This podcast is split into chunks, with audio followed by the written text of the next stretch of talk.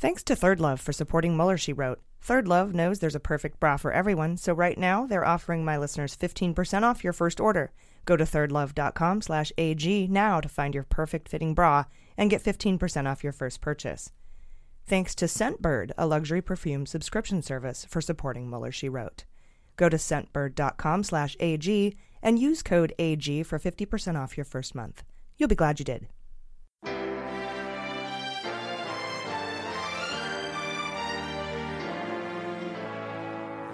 So to be clear, Mr. Trump has no financial relationships with any Russian oligarchs. That's what he said. That's what I said. That's obviously what our position is. I'm not aware of any of those activities. I have been called a surrogate at a time or two in that campaign, and I did not have communications with the Russians. What do I have to get involved with Putin for? I have nothing to do with Putin. I've never spoken to him. I don't know anything about him other than he will respect me. Russia, if you're listening, I hope you're able to find the 30,000 emails that are missing.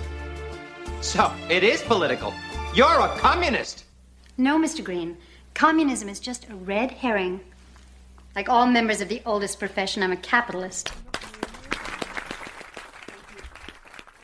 Hello, and welcome to Mueller, She Wrote.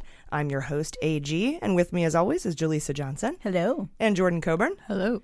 Welcome to the beginning of the end for Donald Trump and his nasty crotch fruit children.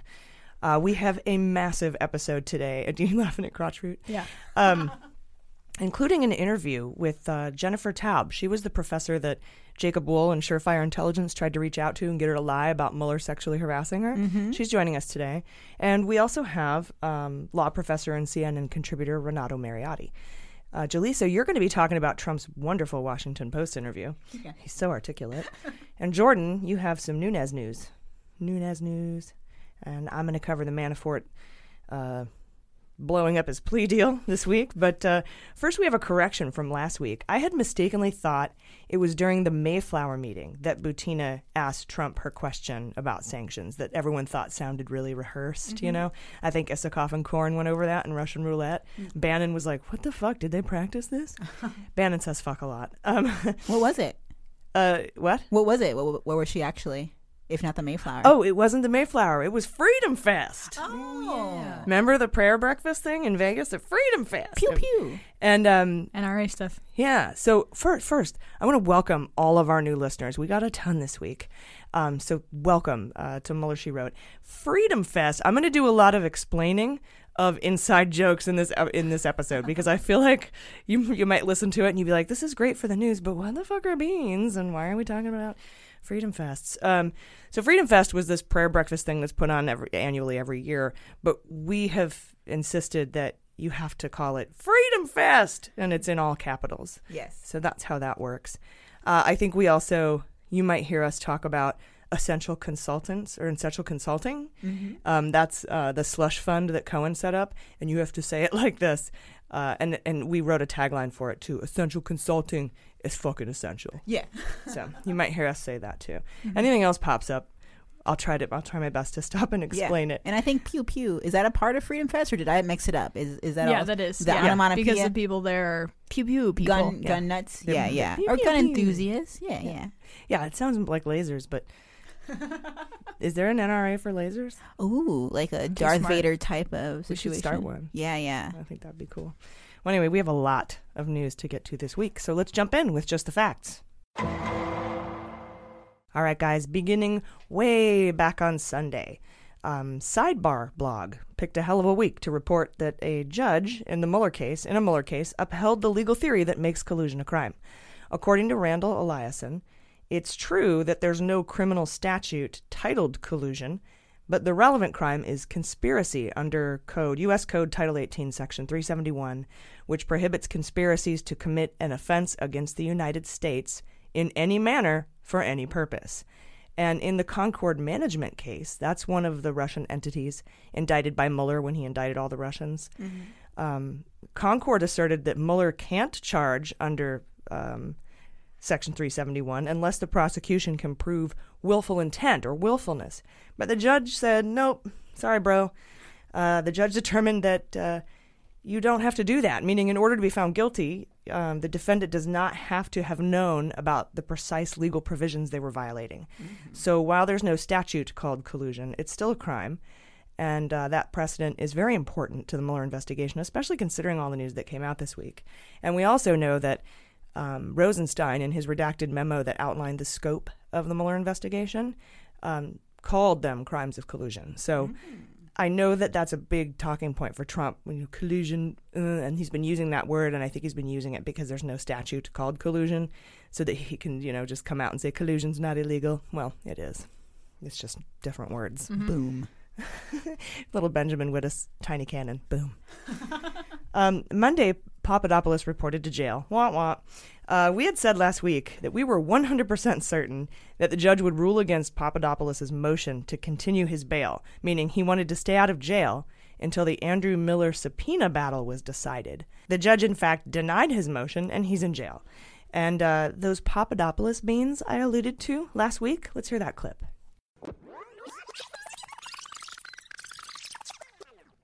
Also Wednesday, Mueller filed a motion to deny Papadopoulos' motion to wait until the Miller case is decided before he reports to jail, asserting that if the court finds Mueller's appointment to be unconstitutional, Papadop thinks he shouldn't have to go to jail. The filing by Mueller used Papadopoulos' own tweets against him, saying the reason he wants a continuance is because he feels the entire investigation has been very unfair to him. Mueller also points out that regardless of the outcome of the Miller case, Papadopoulos signed a waiver that he can't appeal, and he lied to the FBI, and he's agreed to go to jail for it. So he's not even going to jail for collusion.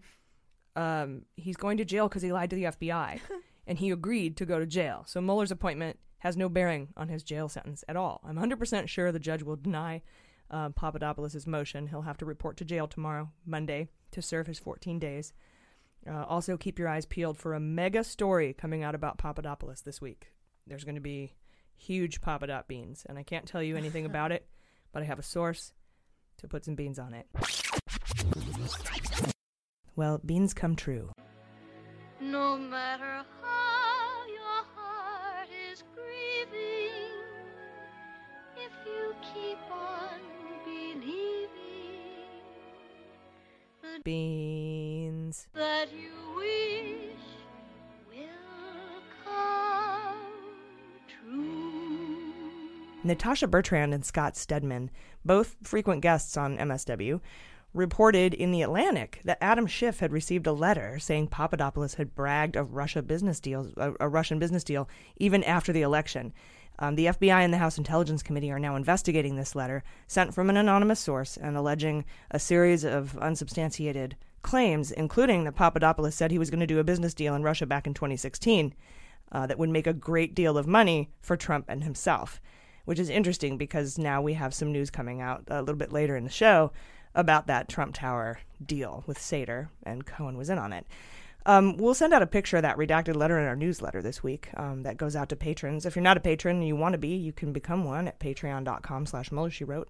And if you're wondering why I keep talking about beans, if you're new, episode 24 explains this really well. If you want to go listen to episode 24. I was looking for a catchphrase, like how Maddow says, watch this space. Or someone might say, put a pin in it, And I couldn't think of a good one. So I remembered a bit that a comedian friend of mine used to do. His name's Dallas McLaughlin. And where he won, it was right around the time Larry the Cable Guy came out and the whole Blue Collar Comedy Tour was going on. And Dallas was like, I bet all I need to do to get famous is come up with a great catchphrase. So he started testing out catchphrases. Ironically, these aren't real. Right, they're meant to sound dumb. They're meant to sound stupid. And one of them was, put some beans on it. Yes. And so I asked him if I could have that. And he's like, yeah. So that's where that comes from. And thank you guys for just like going with it, because it's taking a whole world of its own now. Yeah, y'all ran with beans. Yeah, we need LL Bean to sponsor us. We need Bush's to sponsor us. Goya, roll that bean footage. Yeah. That's Bush's, right? And sometimes we'll say space beans or super secret space beans, and that's because I've combined watch this space with put some beans on it, and it came out, watch these space beans. Mm-hmm. So that's kind of where that whole thing comes from. Welcome to Mueller, She Wrote. Yeah, try the beans. I think you'll find they're actually very fitting. Mm-hmm. Yeah. It really rolls off the tongue. It does. Mm-hmm. Oh, beans. Put some beans on it. Beans. Don't fight it, because a couple of people reach out and they'll be like, stop with the beans, but only a few. Most people love it. Yeah. It's like putting beans on black, you know? It just rolls off. Yeah. And so now, you know, in this show, I've from the very beginning, if you listen to the early episodes, sorry about the sound quality, we talk about how I lay out facts and news reports, and then I say, and then this is conjecture. And I always want to make sure to separate my theories from what's actually being reported in the news. And so now sometimes put some beans on it has just been shortened to beans, you know. Exactly, yeah. So like if I come up with a theory and I say, I bet you, like I did a week ago last year, I bet Flynn's going to get indicted. Mm-hmm. Beans. And then, bam, December 1st, he was indicted. I love it. So that's just kind of guessing. And regular news organizations and outlets and journalists aren't supposed to do that. That's why I wanted to do a podcast, so I can fucking do it all day. Do whatever we want, yeah. Not whatever we want, but... Nothing crazy. Beans aren't crazy. We aren't going to collude with Russia to fix an election. Anyway, so that's beans. Also, Monday, if you can remember that far back, I can't, so I take notes. We found out Jerome Corsi decided he was going to reject a plea deal offered to him by special counsel Bob Mueller. He alleges that prosecutors asked him to commit a felony when they told him he didn't have to report the plea agreement to the Financial Industry Regulatory Authority, or FINRA, because the agreement would be under seal. He said he'd rather rot in jail than sign the deal, because he says he didn't lie. But probably he's more worried about losing his securities license, I guess. He said, it was shocking to me because the special counsel was advising me to commit a felony. I felt like an American soldier in the Korean War being interrogated by the communist Chinese. Okay. All right. That's a bit of a stretch, Mr. Corsi. He's fucking insane. He's absolutely insane. That sounds Maybe you shouldn't call the people investigating you communists, just as a start. That's probably a good place to begin. Yeah. And then Corsi released a draft of his charging document given to him by Mueller. He drafted it up and he said, here's what we're going to charge you with and here's what you'll get. And I have a theory as to why he did this, which I'll get to in a second. But the charging document said that Corsi told several lies to the grand jury, but was offered a deal where he'd plead guilty to one count of lying, and in exchange for that cooperation, he would get no jail time. He'd be just given probation, and he wouldn't take it. The charging document was interesting. It said Corsi lied when he told the grand jury that Stone never asked him to reach out to WikiLeaks when he had. He also lied when he said he didn't reach out to a third party in London to ask WikiLeaks what they had. That third party was Ted Malik, and Corsi did ask Malik to find out what Assange had. That was after we knew that the GRU had hacked the DNC and the DCCC. Then he lied. Corsi lied when he said he did not get back to Stone, telling him that WikiLeaks had documents incriminating Hillary Rodham Clinton and that they were going to release them in October of 2016. He said he didn't do that. Turns out he did tell Stone. And Mueller had all the emails to prove it, so he's got documentary evidence. We also learned that Trump was mentioned by name in the draft document, saying Stone and Trump were in communication. And Washington Post would report later in the week that Stone and Trump would talk frequently by phone late at night, into the wee hours.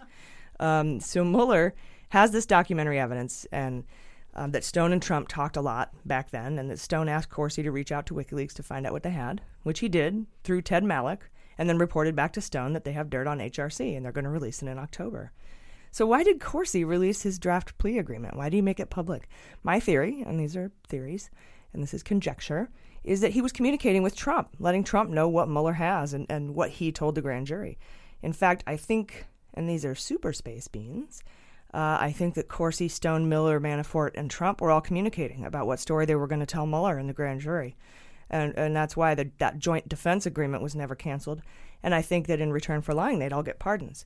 It's the only explanation for Corsi releasing that document and refusing a deal where he would get no jail time. Mm-hmm. Or he's going to go full Nunberg, and he's just doing this as a phase. He's like a teenager acting out for a second. Yeah. And then he'll come back to Mueller like, I'm sorry, Mom. Yeah. Can I come back now? I think he's going to go full Nunberg. And when we say that, this happened when Sam Nunberg went on, all the talkie shows, right? He goes around and he was high as fuck. Yeah, drunk. He was drunk. And I think Aaron Burnett was like, you smell like alcohol right now, sir. Are you drunk? He's like, no. And I'm sure he was on coke. But anyway, I hang out with a lot of comedians. I can tell when people are on cocaine. But you pick up on that kind of thing. So then this wonderful, beautiful lawyer who was also on a show with him was like, dude, you don't want to do this because you'll end up in prison and you'll sit there until you tell the truth. And you could be there forever, and like you could get charged with everything you've done wrong, and also on top of it, obstruction of justice and conspiracy to defraud the United States by making this deal and lying. And that's when Nunberg was like, oh, and he went to the grand jury. Remember his face when she said that? Yeah, he was like, really? Like, your lawyer didn't fucking tell you that, dude? And then your lawyer let you go on national television. Or whoever his publicist is really needs to be fired as well. Yeah. Oh, yeah. So that I'm with you, Jordan. I think he's going to go to Nunberg, and he'll be like, okay, because it's only probation. Mueller doesn't fuck around, man. He'll like, I will wreck your life, or you can go home. Yeah, you know. Yeah, all of Stone's minions, like Andrew Miller, they have this false sense of confidence right now. But I think since that happened on Monday, everything that happened following Monday, which, you know, we'll go over, is probably putting a seed in their brain that was a horrible decision. Yeah. Mm-hmm. Yeah. Mm-hmm. Yeah. And he still has time. And I have a feeling Mueller will give him that time. Remember when Mueller pushed the Manafort sentencing back 10 days? And we found out this week, we found out why. It's because he was about to blow up his plea deal. But I feel like Mueller gives you time. Like, you sure him out? He'll ask, like, 100 times, dude, you should, bro, are you sure this is the route you want to take? Mm-hmm. Because I know why you're doing it, and I have all the evidence, and you're going to go to jail forever. And we'll talk a little bit about why I think Manafort doesn't care if he's in jail forever. We'll talk about that later. Why Manafort don't give a shit. He don't give a fuck. He's honey badger, him and Ellis, crazy Judge Ellis. Another inside joke, sort of, right? Yeah. Yeah, we had Randall from Randall's Animals. Do you guys remember honey badger? Crazy honey badger doesn't give a shit. Ooh, look at him eat the snake. Gross. Well, we had him come on and narrate the trial for Manafort, and it went beautifully. So he referred to Judge Ellis as crazy-ass Judge Ellis. He's like the honey badger. He don't give a shit. So you might want to check out that. I think that was the Manafort episode. Mm-hmm. Yeah. With Randall's Animals. You should check that episode out. It was pretty funny. Still Monday, we learned that Representative Goodlatte, the embattled chair of the House Judiciary Committee, said that it's really tough for government officials like Ivanka Trump to comply with agency standards for secure communications when sending emails. He went on to explain how Ivanka was just doing what she could to comply, but there's a lot of different things that you have to make sure you're doing, and whether it's according to the rules of the White House or wherever you're doing it, is what he said. And this is from the chair of the committee that just subpoenaed Comey and Lynch to question them about the handling of the Clinton email investigation. Fuck out of here, Goodlatte. Yeah, I know I don't need to say this, that I don't buy that reasoning, but considering that's the one thing that your dad was saying lock her up about, maybe you shouldn't. Maybe that's the one thing you should have eyes on. That you shouldn't also do. But she didn't delete them. No, she didn't delete them. It's not illegal. Okay. Whatever. She won't go to jail, neither should Hillary. Everyone shut up. Not you guys, but, you know, everyone else. Enough about the damn emails. I'm tired of hearing about the damn emails. Oh, my God, that was so funny. Everyone was like, yeah, everybody clapped. He's like, can we fucking talk about something? I swear to God, he was about to say fuck. Mm-hmm. That old angry man who's just adorable. All right. Then Tuesday, in an interview, Comey actually said about Whitaker, he might not be the sharpest knife in our drawer, but basically, if he blocks shit and obstructs justice, he'll go down on the wrong side of history. I'm paraphrasing the end of that, but that was a little interview. Comey, he's just basically referred to Whitaker as a dumbass, but not so much of a dumbass that he would obstruct justice and collude, you know, and conspire with the president. Seems like he's right so far to tamper with witnesses. Mm-hmm. Also Tuesday, Red Devil Maria Butina was moved to solitary confinement November 21st because she was giving away her lawyer's phone number to another inmate, assumingly so he could communicate on her behalf where it wouldn't be listened to, like if he came and talked to her himself. So her lawyers argued that the solitary confinement is starting to have a profound psychological impact on her, and unless the court intervenes, she will require the attention of a mental health professional. Well, boo. Fucking who? So we are now hearing that she's close to a plea agreement, so keep that in mind as we head to the Fantasy Indictment League this week. And I do want to say, you know, while I threw in that clip, boo fucking who, about her being in solitary confinement, I do want to say that I don't necessarily agree with solitary confinement for everyone, but if you're, first of all, in danger, or you're trying to break the law while inside prison, or you, just for your own safety, like I said, that it's necessary. Totally. And also there's some people who are in jail that aren't not supposed to be in jail that are being put in solitary confinement. She's fucking supposed to be in jail, so boo fucking who. Good point. Still Tuesday, The Guardian reported that the White House was blocking Gina Haspel, the CIA director, from joining the group that briefed the Senate on the murder of Khashoggi, assumingly because she does believe there's evidence that Mohammed Bonesaw is connected directly to the murder. But instead, Pompeo, who we need a nickname for that guy. Ellen Pompeo, perhaps? Grey's in that? No, there's no. Just Pompeo. Just, I just hate that guy. That's a tricky one. When him and Mattis briefed the Senate, saying there was no direct evidence that MBS was involved in the murder directly. So Haspel traveled to Turkey following Khashoggi's death and heard it on audio recording. She heard the murder tape. And so how is this connected to the Mueller investigation? Well, we could play 6 Degrees of Mueller. Let's see.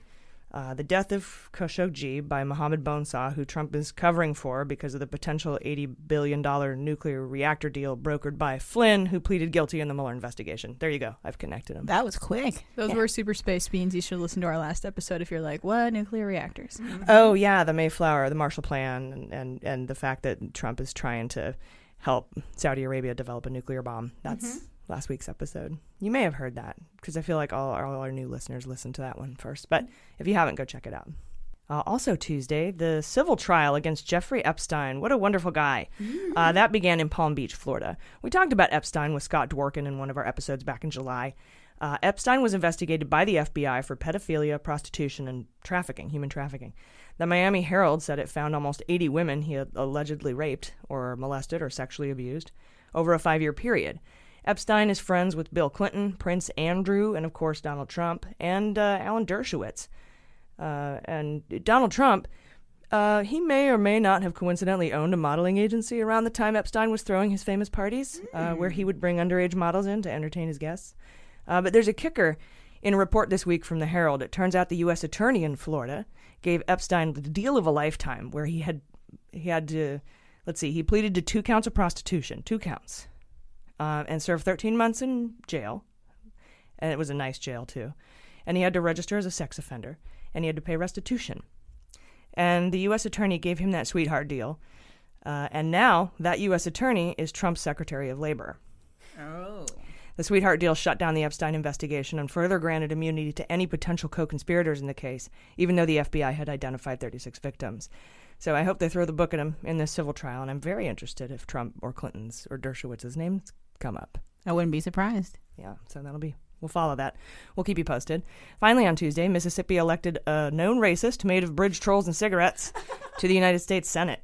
I guess they're mad. They're the 49th worst state, and they're gunning for 50. So, way to go, so funny. Mississippi. Yeah, it's like she's a box of cigarettes that came to life, basically. Yes, brought to life by bridge trolls. So, then we can move to Wednesday, when Chinless Mitch blocked a bipartisan Mueller protection bill again. Saying again how he doesn't see how Mueller is in any trouble, and they're busy doing important things. So I can't wait until he leaves the Senate, even if it's feet first. I don't care. That's a joke. Don't at me. Also from the Daily Beast on Wednesday, we learned that Roger Stone and Jerome Corsi pushed the Seth Rich lie after privately admitting hackers are actually the people who stole the DNC emails. Way back last year, Corsi told his InfoWars fans that a DNC staffer named Seth Rich stole some of those DNC emails and then was murdered by Hillary Clinton with her bare hands in the basement of a pizza parlor in Benghazi. I don't know. It was stupid. No, but he did say Seth Rich stole the emails because he was a disgruntled Bernie supporter and that HRC put a hit out on him. That was a real conspiracy theory they started, and people fucking believed it. And now there's several emails from Corsi to Stone in 2016 where Corsi said that, of course, it was the hackers who stole the emails. So Rich's parents had begged Corsi and his allies to stop claiming their son's unsolved murder was an assassination. But Corsi ignored them and continued with his crackpot theory, and now there's proof that the entire thing is baseless. So Rich's parents have filed several lawsuits also. Good. That's awful for them to do that to someone grieving. Yeah, it's just so disgusting. Yeah, and awful in general. And that there's people out there like, Seth Rich murder, look into that. Why? You know, you're like, oh, the Mueller, I'll tweet something about the Mueller case, and I'll be like, what about Seth Rich? Yeah, I remember. How is that? Okay, so people subscribe to listen to that, right? There's like a monetary element in InfoWars to some degree, obviously. Mm-hmm. I feel like that should be a case for fraud. Yeah. I don't understand because these people come out and they say they don't believe the stuff that they peddle. They'd probably cite that lawsuit that says that you can be completely fictional on news shows. Like an entertainment source? Yeah. Yeah. Okay, also Wednesday, Trump put out new Hatch Act guidelines, even though 6 of his own staffers had complaints filed against them by the group called Citizens for Responsibility and Ethics in Washington, or CREW, and the Office of the Special Counsel, that's unrelated to Mueller's Office of the Special Counsel, agreed. So while he and his employees violate the Hatch Act all day long in favor of Trump, Trump has now put out guidance that federal government employees are not allowed to talk about impeachment of Trump or the resistance during work hours. Now, the Hatch Act has always said that government employees, we as government employees, can't advocate for or oppose people running for political office while working. So there was no reason, zero reason, to specify that it can't be bad about Trump. And you may or may not know, but if you're a new listener, I'm a federal civil servant paid on the general schedule, and I work for Trump's executive branch. About a year ago, Trump's Office of Special Counsel, not the Mueller one, but the other one, FOIA'd my employee records. FOIA is a Freedom of Information Act request, and the government would not tell me why. And this year, knowing I'm unable to relocate, they could be moving my job out from under me. Technically, I record the podcast after working hours, so I should be able to say whatever I want, but I do use a pseudonym, and I don't talk about which branch I work for or any specifics about it, and I don't talk about it much anymore, so I don't want to toe the line. But if he tries to purge me for Hatch Act violations, there's a clear pattern that he only applies them to people who speak ill of him, and he does not hold accountable those that violate the Hatch Act by speaking ill of his political opponents. And rules unfairly applied are rarely upheld in court. So watch these space beans, because I'm not going down without a fight. Mm-hmm. Finally, Wednesday, Trump threatened Democrats by saying he would release classified documents about them in one of his most flagrant abuses of power to date. Quote, "If they want to play tough, I would do it," he told the New York Post in an interview this week. How is it that he hates the fake news media, but he tells them shit like this? He's just crazy. He's clearly scared. He's just obviously scared. He should be. Mm-hmm. Also this week, that super secret subpoena battle that's been going on in the D.C. District Court. It's not the Andrew Miller subpoena battle. That's a Stone associate who's resisting his subpoena and then asked the court to hold him in contempt so he could argue the constitutionality of Mueller's appointment. Old news. So it's not that one, but this is the one under seal that's running parallel with it. It's along the same timeline. So we were supposed to hear oral arguments in that case December 14th, but according to a new court filing, those hearings will take place in closed session. So it looks like we're not going to find out who's fighting that Mueller subpoena just yet. But based on some tweets Credico put out this week, I no longer think it's him. He put out some really scathing tweets against Trump this week. I wish it were Trump, because I really feel like Mueller at some point has to subpoena him to answer for obstruction of justice. You have to do that interview. That can't be written test questions, you know? But I feel like that would have leaked. I mean, unless that's the one thing Trump wouldn't want leaked. I don't know. What do you guys think? Yeah, I think it's interesting to think about it when you think of controlled leaks, and if they're leaking the things they only want to and then not leaking the things that they don't want to, and maybe the fact that they're choosing to not leak something, or the people that have been leaking things are choosing to not leak something, is indicative of how big of a person it is. Mm. And I think that's kind of remember that article we reported on a few episodes ago about the argument that maybe it was Trump, that Trump was this person. Right. Which, so that I think that was a part of the theory in there. I'd have to remind myself and go read it again. Mm-hmm. And then we had an article from Marcy Wheeler that said, "I don't think it's Trump." Because it wasn't actually that being that expeditiously pushed through the courts. It was on the same timeline as the Miller thing, went back and forth really fast, too.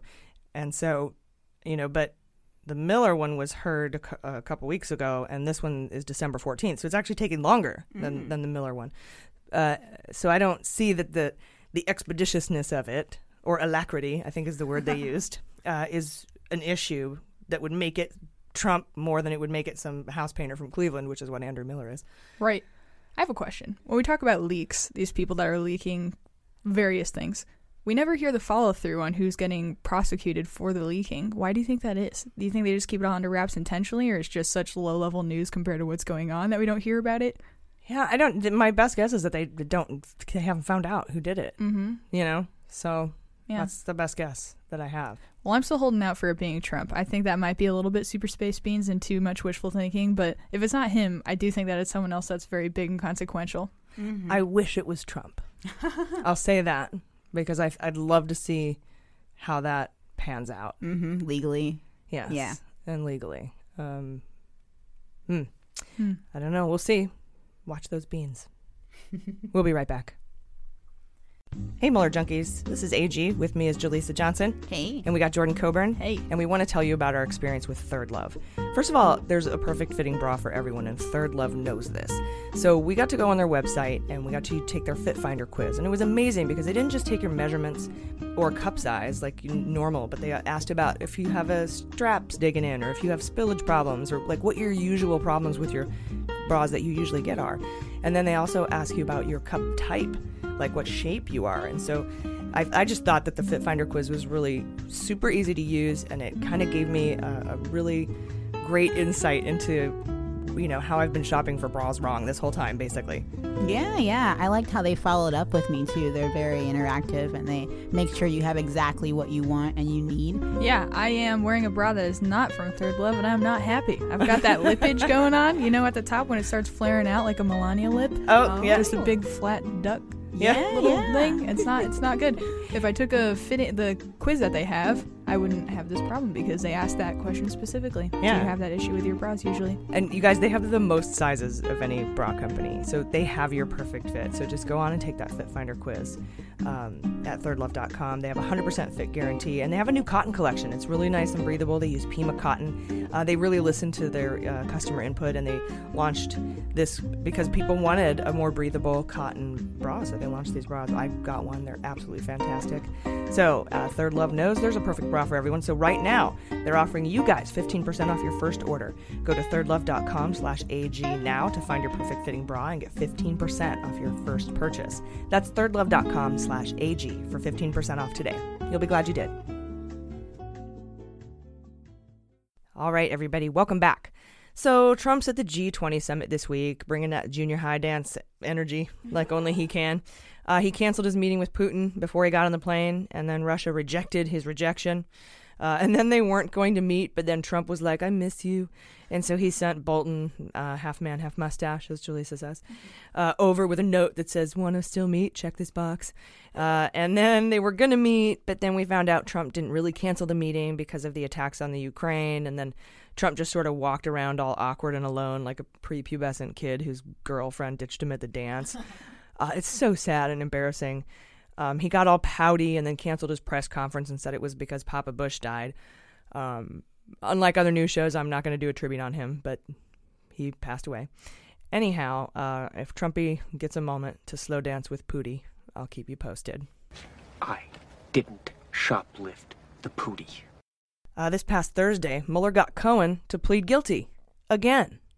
Except this time, Mueller didn't hand it off to the Southern District of New York because this stuff falls within the purview of the scope of his investigation, as outlined by the Rod Rosenstein memo I'd mentioned earlier, right? Crimes of collusion.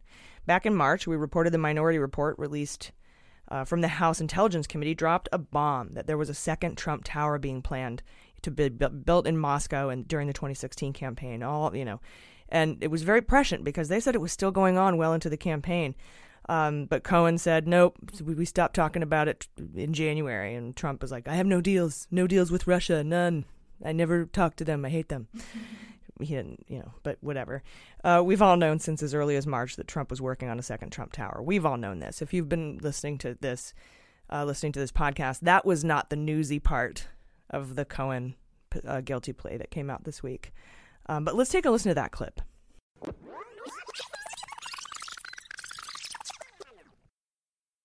The big news in that is that there is a second Trump Tower during the Trump campaign, facilitated by Cohen and Sater, financed by VTB Bank, a sanctioned Russian bank. So we're going to go into that. And where was it going to pop up? The tower? Yeah. Moscow. Well, okay, got it. So you remember how in 2014... When Ivanka failed? Well, wait. In 2014, they were both with Ivanka. But in 2014, he was doing the the Miss Universe pageant with Goldstone and Agalarov. He was going to do the tower with Agalarov, and that fell through because of the sanctions that Obama put in 2014. Right. Well, a year and a half later, Sater and Cohen got together and started planning it again. Got it. With a shell company and a Russian bank sanctioned. And some laundered money. While Trump is running for president, saying America first. So, no surprise to us that Cohen was working on a Trump Tower deal with Sater and Ivanka while the 2016 election was still going on. What's news here, at least to me, is that Cohen is pleading guilty for lying to Congress about when the Trump Tower deal stopped. And we all kind of figured that no one was ever going to get in trouble for lying to Congress. I mean, think about how many people have lied to Congress so far. We got Sessions and Junior and Kushner and Kavanaugh. Like, so many people have lied to Congress, and we just figured that that rule had no teeth, and they were just kind of let it fly. Yeah. When Sessions perjured himself and nothing happened, I was like, oh, you mean the highest lawyer of the land can get away with it? Okay, cool. You know. Yeah, it's very surprising to me that there's no precedent set for forwarding on those cases, but as I will talk on my hot note, I think that's about to change this year. Yes, I'm excited for that hot note, too. Anyway, Cohen's pleading guilty to this one count, which means he's got a lot more he can offer Mueller. And they said that he went 7 times, it's like 70 hours of testimony. And he didn't sign a traditional plea deal. It's more like a non-binding, well, not non-binding, but I'm telling you everything. I'll plead to what you want me to plead to. We don't have to sign a traditional plea agreement. And usually people do that because it makes them look like a hero, more of a hero than a guilty person. Mm-hmm. So that could have been an optics thing, or I'm sure Mueller would have had to sign off on why. Mm-hmm. He wouldn't, if he wanted to give a real solid plea agreement in there, he would have made it happen, but he didn't, so it's interesting. Yeah, Cohen definitely is taking that road, though, I think, of trying to be heroic in all of this, for sure. He says some stuff that no one's asking him to say. Yeah, no, you're right. And he talks about, you know, how down Trump is going and stuff. Mm-hmm. It's like, that's a pretty quick 180. Yeah, and he's got a lot on him. And this time it's not about money or porn stars or tax evasion. It's about Russia. Exactly. You know, it's funny. He said he would take a bullet for Trump, and now he's the one that's, like, shooting off all these. He's pew, pew, pew, Freedom Fest. Exactly, yeah. Yeah, well, it's amazing to me. Call me naive, but I thought lawyers were supposed to help you not commit crimes. But all of his lawyers he hires to help him commit crimes. They're fixers, yeah. Fixers. Wow. Yeah, they're not only they're fixers, they're setting shit up and doing it for them and making it possible. They're fixing it. Yeah. Lawyer's a very broad term I've learned this year. Yeah. And so I'm not sure where I put Cohen yet. I don't know where I put him yet on the spectrum from a-hole to hero. Do you know what I'm saying? Yeah, like Avenatti, sort of. Yeah. Not as much, but yeah. Yeah. Yeah. So they're both definitely douchebags. Yeah. Mm-hmm. But one's probably more heroic than the other for sure. Yeah. Joining us today to give us his perspective on Cohen's sentencing submission is former federal prosecutor, host of the On Topic podcast, and regular contributor to CNN and MSW. Please welcome back Renato Mariotti. Renato, welcome back. Hey, thanks for having me on the podcast. Absolutely. We love having you on here. Your perspectives are so insightful.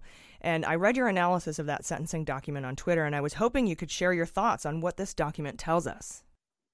Sure. I think, the most important thing that we can glean from it is some of the details that Cohen and his attorneys provided regarding the involvement of Trump's attorneys and White House staff in the crafting of his statements to Congress, which ultimately ended up being false and, were the subject of his recent guilty plea.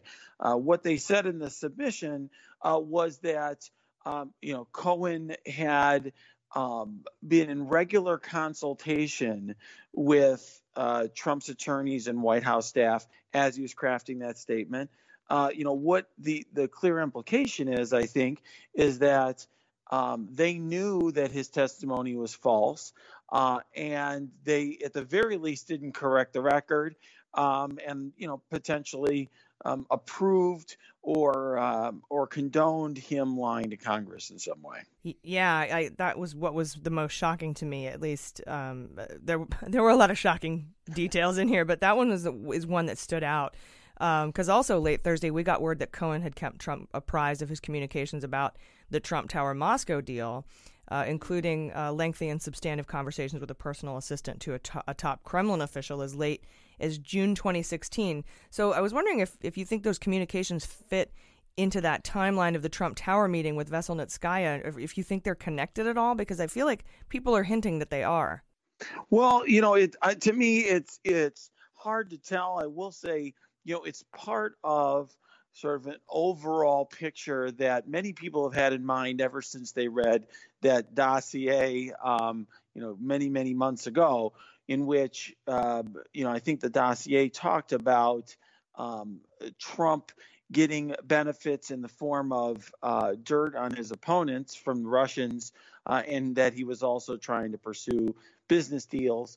You know, frankly, you know, those two episodes appear consistent with that. I think, you know, from a legal perspective, you know, there's more problems with the Trump Tower meeting than there are with the fact that Trump Tower was, you know, the Trump Tower Moscow project was continuing into 2016. But obviously, that latter issue is obviously has implications for our democracy and our country. Yeah, agreed. And then I've got a legal question for you, because we got some news also saying that Trump had signaled he would pardon Cohen if he stayed on message about the Playmate payoffs. Would that fall under witness tampering or obstruction of justice? Do you know, or I mean, do we still just not have enough facts about it to know?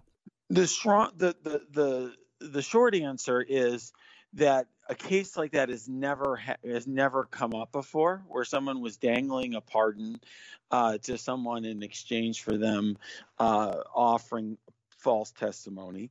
It would appear to be consistent with something like witness tampering, where, for example, if you were offering someone some other benefit, right, money or a house or a car or something like that in exchange for them to give, you know, false testimony or undermine an investigation in some way, that would clearly be a crime.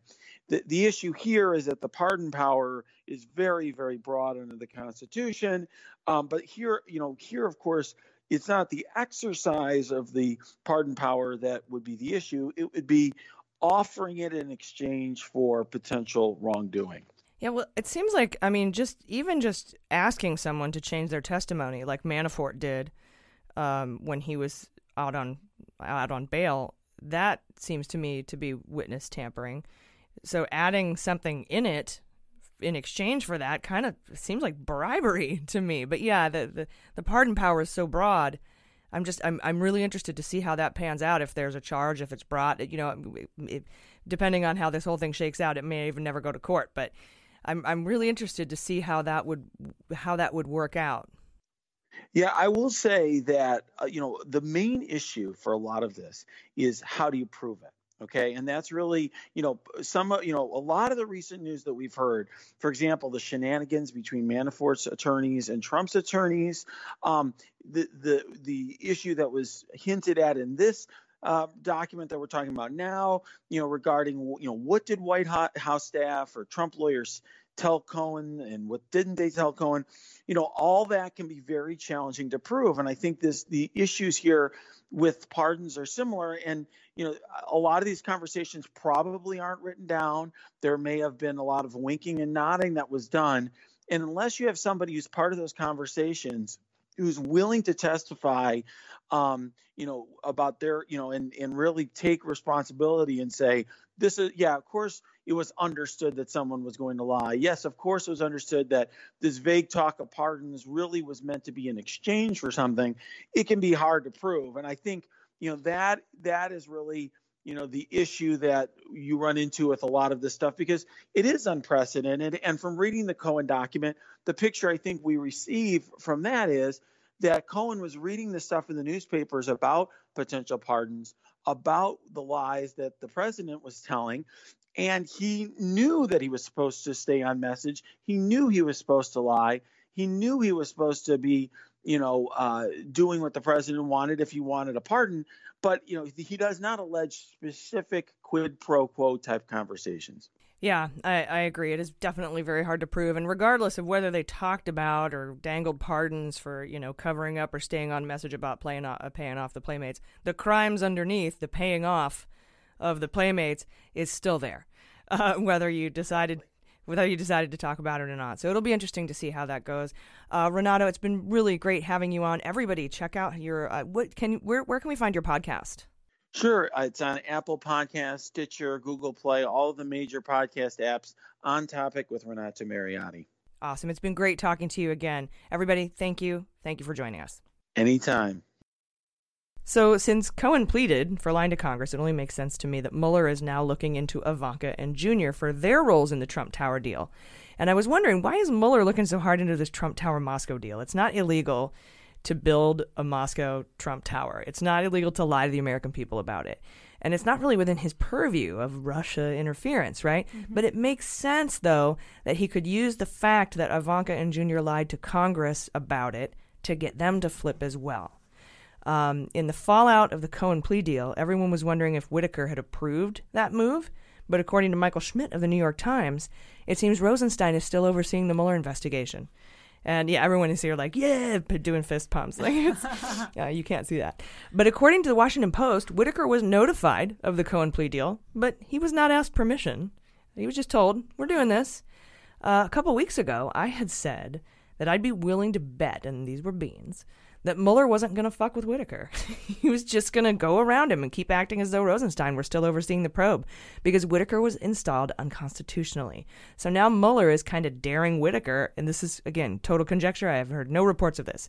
But it feels like Mueller's daring Whitaker to raise a stink about it. Like, sue me, bro. Take me to court. File a complaint. I fucking dare you. Yeah, pats him on the head. That's cute, dude. Yeah. Mm-hmm. It's a little first day of school outfit. Yeah. Just, like, you know, when your older sibling would hold your head and you'd be swinging and you couldn't reach because your arms weren't long enough. That's what's happening. That's a perfect description right there. And Whitaker knows he'll lose that battle. This is all conjecture, but it certainly makes sense in light of this week's reporting on the Cohen deal that Whitaker was notified, not asked. Mm-hmm. And it didn't require his approval.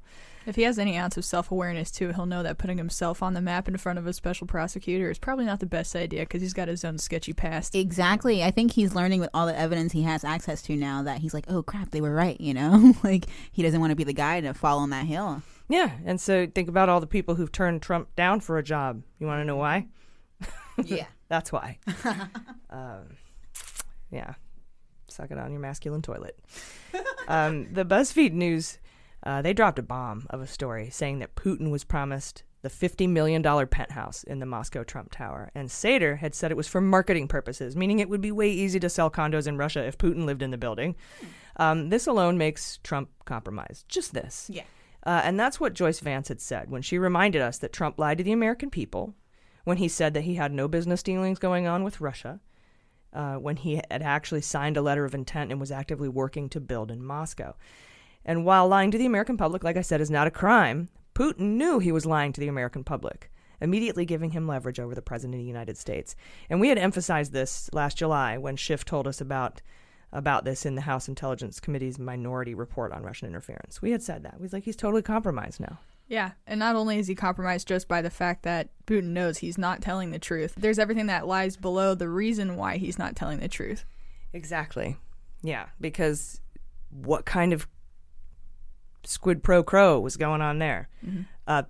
New listeners, squid pro crow is what we say instead of squid pro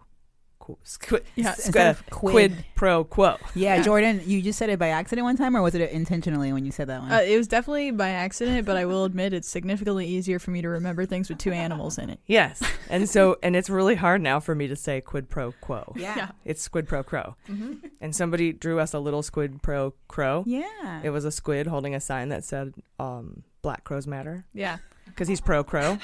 Anyway, it was fantastic. Like mnemonic devices for law students. Right? Yeah, from now on. Squid pro crow. Anyway, also Thursday, guys, Deutsche Bank was raided in a probe stemming from the Panama Papers. So just a note, Justice Kennedy's son worked for them, and I wouldn't be surprised if there was some sort of connection between Kennedy's retirement and Kavanaugh's bargain, grounded in Deutsche Bank being the only financial institution willing to give Trump any money after his multiple bankruptcies. Total conjecture, super beans. Anyway, that same day, the Alderman and Burke offices were closed, and they put brown paper up over the windows, and they shuttered the whole thing. Alderman and Burke worked on Trump's taxes for 12 years until a letter was issued by the firm last month announcing that they were breaking up with the Trumps. Oh. And now they've been shuttered. So I don't know what's going on. Yeah. But I bet it's fun. That's mysterious. Friday, we learned that Amy Berman, Judge Jackson, if you're nasty, sent Manafort's sentencing date for March 5th. But Weisselberg from Mueller's office said they'd be ready to hand over the sentencing report December 7th, a day that will go down. I can't compare those two things, but I'll be speaking to the implications of that deadline later on in the show. So we'll be right back. Hey, Mueller Junkies. This is AG, and myself and Julissa and Jordan just had the wonderful experience of going on to the Scentbird website. That's Scent, S-C-E-N-T, bird.com. And we got to pick out a couple of fragrances. We subscribed, and it was so easy, and it's awesome. And here's why. There's so many things that are awesome about this. Because normally what happens is I go in to the store, and I buy a giant bottle of perfume. It's $9 million. And then I have that one perfume all the time, and it takes me a long time to use it, and I'm married to that smell, that scent, right? But I have like a lot of different moods that I run around in, you know, like daytime, nighttime, going to do shows, going on tour, going to stay at home and do nothing, but I still want to smell nice. And now I get these little subscription scents that you know I can take on the go and use and wear different scents as my mood suits me. They're all designer brands. They have like 400 designer brands like Gucci and Prada and Dolce & Gabbana. I know that these are all really expensive, but you can just subscribe to this service and get these little, and they're pretty too. You guys got some. They are, yeah. I like how they look and I like how they smell, and it's like you get to quadruple your gamut of expensive perfumes and nice perfumes like in an instant, and you get all these things you didn't have before at a way better price than if you were to buy bottles of each of those individually. Yeah, and it's so easy to carry. It's like a little lipstick container, and I just put it in my pocket and I take it everywhere and I smell so much better than usual. Yeah, because they send you a 30-day supply. That's 120 sprays, and that lasts a nice long time, but it's not like that giant bottle that you have in your cabinet that you will never use, and it's the one thing that you have. So everybody, with this exclusive offer, you get to go and get 50% off your first month. That's only $7.50 for your first scent. So go to scentbird.com/AG and use my code AG at checkout for 50% off your first month. That's scentbird.com/AG. Sign on, smell amazing, you'll be glad you did.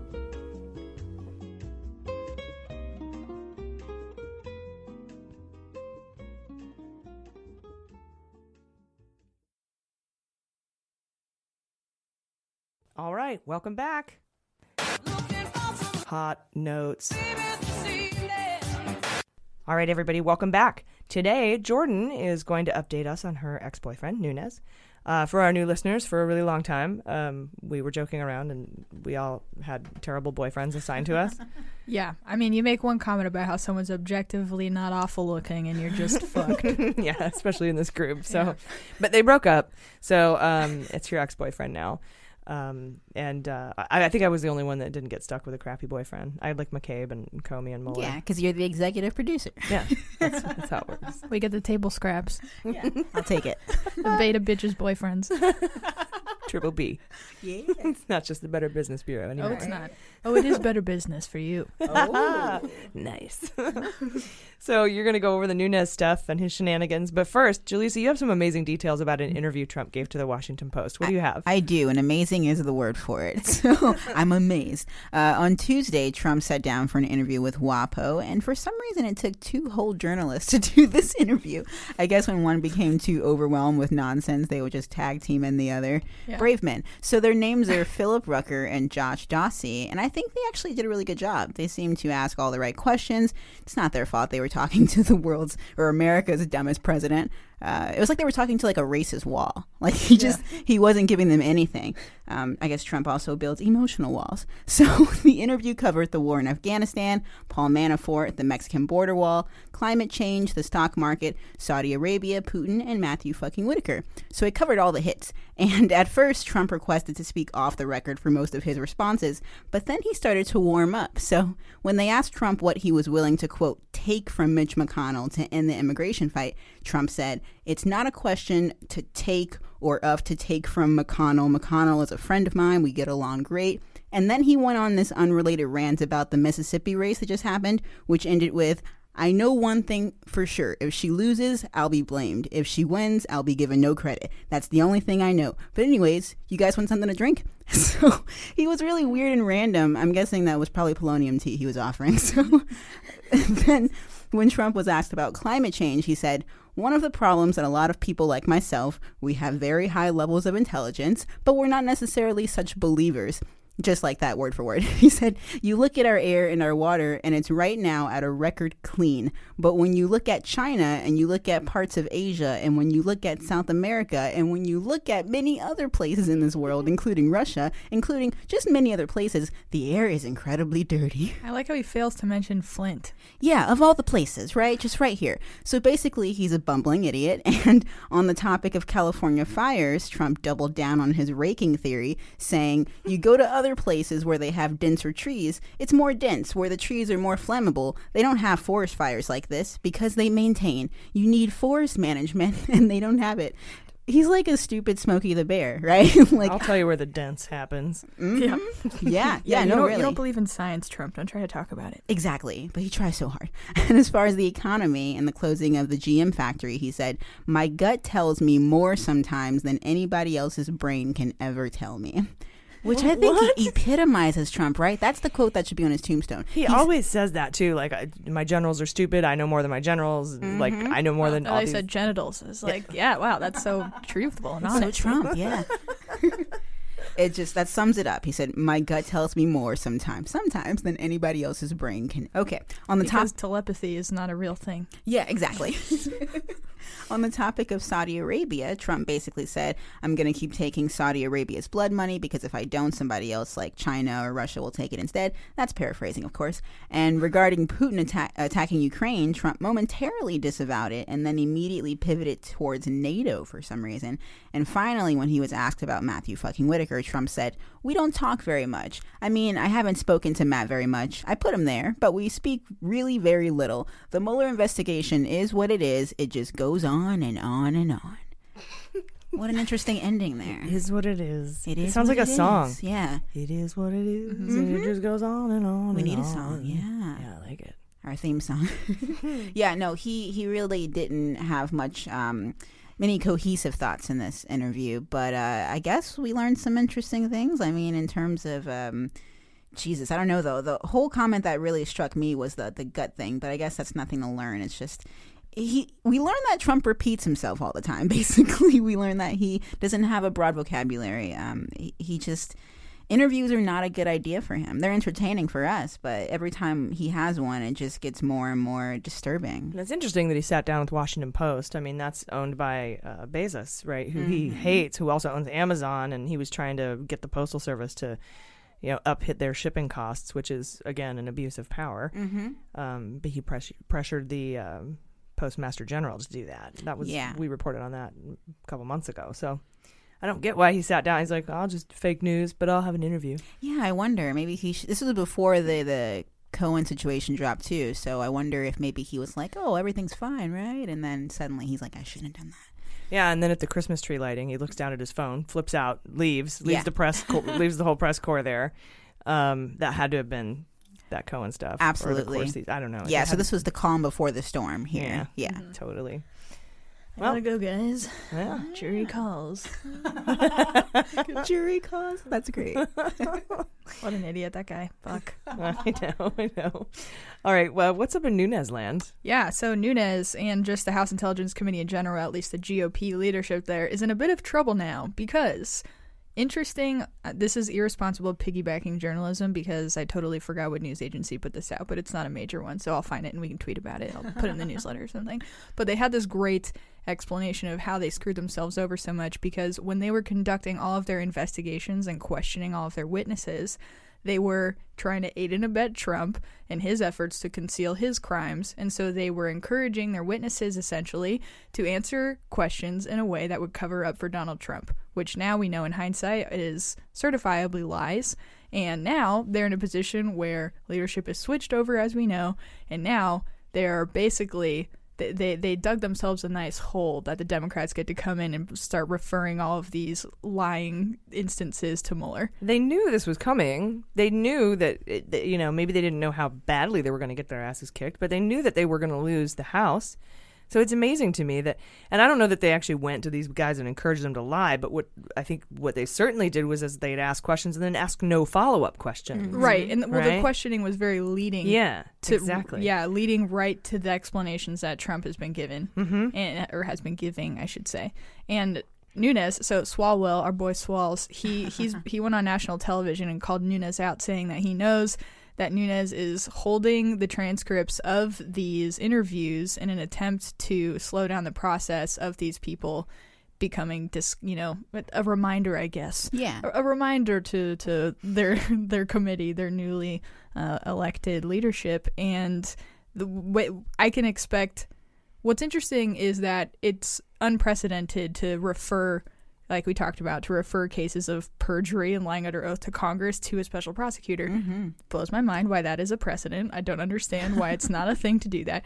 But now, especially after what happened with Cohen, and that it came out that he's lied to both House and Senate committees. Dumbling down. Right. It seems like Mueller's charging people with stuff that you don't normally charge people with, but are laws. Like, I feel like and we'll find out when Flynn gets sentenced, that I think Flynn's going to be charged with violating the Logan Act, which hasn't been fucking charged on anybody for, 100 years. But I think that was maybe one of the things where he's like, plead guilty to the Logan Act and I'll, we'll set you up, but you got to tell me everything. Like, I feel like that's something he would do. Yeah. Because I remember we talked about McGahn, the White House counsel, Googling the Logan Act and Googling what the, the consequences for lying to Congress are when Sally Yates came to the White House and told him, your boy Flynn, not really forthcoming to the FBI. And then she was, mysteriously fired. Oh, I wonder why. You know what I like about that segment with Swall coming out is that now I thought of a new phrase for him. Swall's to the wall. Oh. I like it. Skeet. Yeah, when he comes out and he comes swinging, swalls to the wall. Yeah. Through the windows to the swalls? Yeah. From the windows to the swalls. Till the There's no windows in jail. Drop down my... No, it doesn't work that way. Yeah, let's not talk about that. I know. Too white. Yeah. Too white for rapping. That is fair. for me. That's fair. Yeah. Myself included. Although I'm dropping my mixtape this week, so that's exciting. MCAG. I love it. My boyfriend did say the first time he met you, you were rapping in a parking lot. Which, yeah, I heard the same story from my other friend. Yeah. It's infamous or famous, I guess. Yeah. I can freestyle pretty well. Hell yeah. We'll have to do that as a mini-sode. Become a patron. So you don't want to hear my laugh. I actually really do. So pretty much, what's happening in the House now is they sowed their own seeds of destruction by leading these testimonies into perjury, basically, and now that's what's going on in the House. What's going on in the Senate, which, as we still know, is under Republican leadership, they are now, their hand has been forced now because of what's come out about Cohen. So they are saying that, not even Cohen specifically, they actually said they didn't refer the case to Cohen or to Mueller. Mueller came to them and said, give us what you got, basically, and then no issues. They just handed it right over to Mueller. Mm-hmm. But what they did say that they're doing is they're beginning to go through and refer those cases of perjury to Mueller. And they, so that's very nice that they're doing that. I've always said that the Senate committees are way more trustworthy than the House committees under Republican leadership. You have said that, yeah. Yeah, and I like this quote from Richard Burr. He's a chairman of that committee. He says, we have made referrals from our committee to the special counsel for prosecution. In a lot of those cases, those might be tied to lying to us. Those might be. In a lot of cases, they might be tied to lying to us. Maybe. Which I think means a lot of them are tied to lying to them. And then he also has a great quote in here talking about... He says, we're certainly not scared to refer something that we believe is criminal, and lying to Congress is right at the top of that. Good. My message was, if you lie to us, we're going to catch you and we're going to prosecute you.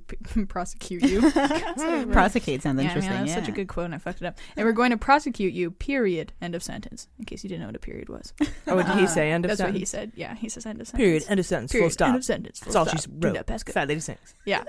So I love that. That's great. Yeah. Gives me a lot of faith. I mean, like I said, their hand has totally been pushed. It's like, what are you going to do? Run from the fact that Cohen has very publicly said that he lied? It's like, yeah, and are you going to withhold documents from special counsel? Exactly. Mm. And if they're doing it to Cohen, then they've got to go through and do it to the other people that they've talked to. They've talked to over 200 people, by the way, since January 2017. I did not know that. Yeah, over 200. Jesus, God. Yeah. Yeah. Yeah. So that's pretty.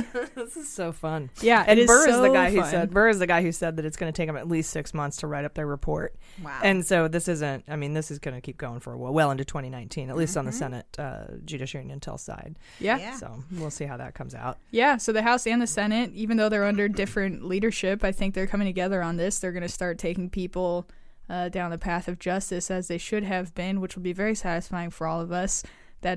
We have perjury right in the intro to our podcast. Yeah. Jeff Sessions, all these people, they got to start being held accountable. Absolutely. You know? It's been a long time. Yep. And then I want to end this because I love Adam Schiff. He said, he specifically calls out Roger Stone, saying that Trump advisor Roger Stone is someone who has said many answers that are far from truthful to us, which is nice. I like that. Yeah, well, that'll come out in the Stone indictments, too, I think.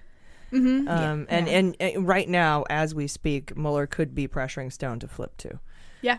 But as far as I know, Stone hasn't talked to the grand jury. Stone's a pure target, and he might not be interested in getting him to flip. Yeah. Far from the truth, as far as the North Pole he lives on. Oh yeah, it's like operating outside the law again. Those phrases, far from the truth. Yeah, very far. All right, so as it turns out, I want to talk about Manafort because Cohen was not the money shot this week, even though I'm sure he thinks he is. Anyhow, last week, I put some beans on a major prediction, saying that the Mueller order of operations was that first Trump would have to turn in his answers, then Mueller could indict Stone, and then we would get a Manafort sentencing document on Monday. And I told everyone that Mueller may not spell out Manafort's crimes on Monday, and that he may just say, quote, we recommend moving to sentencing, basically, without saying anything about the crimes because he could need more time or because Whitaker might block the indictments. Well, that's pretty much how it went down. Mueller asked for 10 more days in the Manafort case, saying that if the court would just wait, he would be able to give them better and more complete information about his cooperation. And he did that on the 16th, and he moved it back to the 26th, which was this past Monday. And then Monday, we all thought Mueller was either going to indict Stone and all of his collaborators and then outline all of Manafort's crimes. Something really strange happened. Mueller did, in fact, tell the court that we should just move to sentencing, and he did not outline all of Manafort's crimes, even though he now has Trump's answers about collusion and could indict Stone and the rest. But not only did Mueller and Manafort's lawyers recommend they move to sentencing, but he also told the world that Manafort was backing out of his plea deal. He blew it up. It turns out that not only did Mueller need more time to prepare the Stone indictments, but likely because, Corsi also blew up his plea deal, but that the 10-day delay was to actually give Manafort one last chance to not ruin his whole entire life. We knew from reporting a couple weeks ago that the Manafort talks were breaking down, thanks to ABC, who reported that the Manafort plea deal was in jeopardy. So we really should have seen this coming, especially knowing that, A, Manafort probably never intended to cooperate and only did so to share information with the Trump legal team and avoid himself and his family being an enemy of the Kremlin, and B, that Manafort is a huge piece of shit. But in my opinion, Mueller never needed Manafort because he had destroyed his credibility as a witness already by obstructing justice when he suborned a witness causing Amy Berman, Judge Jackson, if you're nasty, to revoke his bail. So his cooperation was likely only meant to give special counsel potential leads in the case. Given that the jury in the Virginia trial didn't believe Gates, there's no way any prosecutors in this case were going to rely on Manafort as a credible witness anyway. So I'm sure Mueller had no problem cutting him loose and telling Manafort to kick rocks and just recommend that the court throw his ass in jail, basically, go right to sentencing. But not only will he be sentenced for the crimes he's already pleaded guilty to, he could face new charges, including the 10 felonies that were dismissed without prejudice by crazy-ass honey badger Judge Ellis from his first trial, but also new crimes we haven't seen yet, because Mueller was keeping his collusion cards close to his chest, right? If you all remember, one of my biggest hills of beans that I've been, theorizing on for a long time was that by cooperating, Manafort was avoiding being charged with superseding indictments for crimes of collusion. And since the spring, I've been tracking all the clues that Manafort was facing additional charges. And in episode 23, way back in the spring, I laid them all out. The first clue was Mueller's filing that included the redacted Rosenstein memo outlining the scope of the investigation. We saw that for the first time in the spring. And it said that Manafort could be investigated for crimes of collusion. Then there was the Manafort minute order filed by Judge Jackson, if you're nasty, stating that Manafort was challenging the appointment of Mueller and was seeking relief from current and future crimes. And then there was the Manafort warrants from that friendly no-knock 4 a.m. raid that showed that 5 of his mobile phones were seized in March, indicating that not only was he still under investigation for future crimes, but and that's like beyond the money laundering and tax fraud charges he was already facing. But the Mueller was tracking his movements by investigating those cell phones, which could have included corroborating the public reporting of Manafort's meetings with Kilimnik, for example. Then there was the Mueller filing reminding everyone that VanderSwan was under a FOIA waiver because he had sensitive information about open and ongoing investigations involving Manafort. And then finally, there was the time the judge ruled that Manafort warrants they would have to remain redacted because they contained, quote, information that's not part of the current prosecutions involving Manafort, unquote.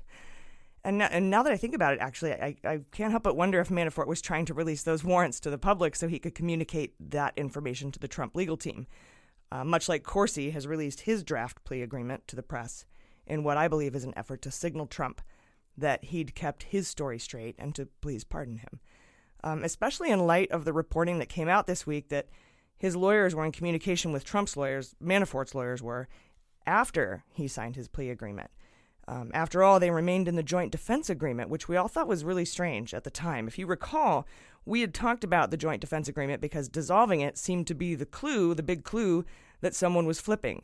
And so they were talking about Manafort being in talks about a plea agreement, and we were waiting for that dissolution of the joint defense agreement. That's how we knew Gates and Cohen and Flynn were going to flip, because right before the news dropped on them, it was publicly reported that each of them had backed out of their joint defense agreements with the Trump's legal team. And it's not illegal to remain in one, but it does present ethical and licensure problems for the lawyers if they continue to communicate with somebody they're ratting out. Not to mention, but I think that's why Trump leaked his own answers to Mueller's written questions on collusion, so he could signal to Manafort, Stone, and Corsi and everyone what he had told Mueller so that they could all make sure they kept their story straight and were singing off the same sheet of music. And that proves that there was conspiracy to lie to special counsel. But that's incredibly hard to prove, as Renato was telling us earlier. But proving obstruction and witness tampering doesn't belittle the underlying crimes, meaning that regardless of whether or not Mueller has proof they all worked together to lie to prosecutors, they all still violated U.S. Code 18, Section 371 in their attempt to collude with Russia to fix the election. So the underlying crimes are still there. And now we know that you don't have to complete the crimes or even be aware of them in order to be found guilty of conspiracy because of the ruling in the Concord Management case that I mentioned earlier. Of course, Trump did come out this week and say he's not taking a pardon off the table, so it might not actually be that hard for Mueller to prove corrupt intent in these obstruction charges. But either way, the audacity is amazing. I mean, at least Nixon tried to hide his crimes, but here we have an administration publicly announcing that they're dangling pardons and sharing their testimony with the public so everyone involved can know what they're supposed to say to Mueller.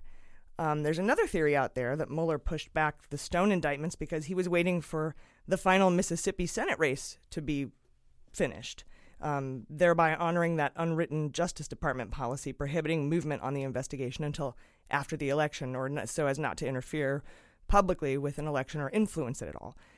We learned this past Friday that Manafort will be sentenced on March 5th, but that the sentencing report outlining all of his crimes and lies, quote unquote, that's what it said in the document, will happen on December 7th. So that sets the countdown clock for us. By December 7th, all indictments that touch Manafort will be unsealed, including his own superseding indictments and the felonies committed by Stone, Assange, Corsi, WikiLeaks, Boyle, et al., all those guys. Or, in order to avoid making public all the criminal conspiracies involving Manafort and Stone, Mueller could file that December 7th Manafort sentencing report under seal. So while Cohen pleading guilty and avoiding a traditional plea agreement to seem more like a hero and less like a giant piece of shit, that is big news, but we've been following superseding indictments on Manafort for crimes of collusion all year, and that could be spelled out for us on or by December 7th. Yeah.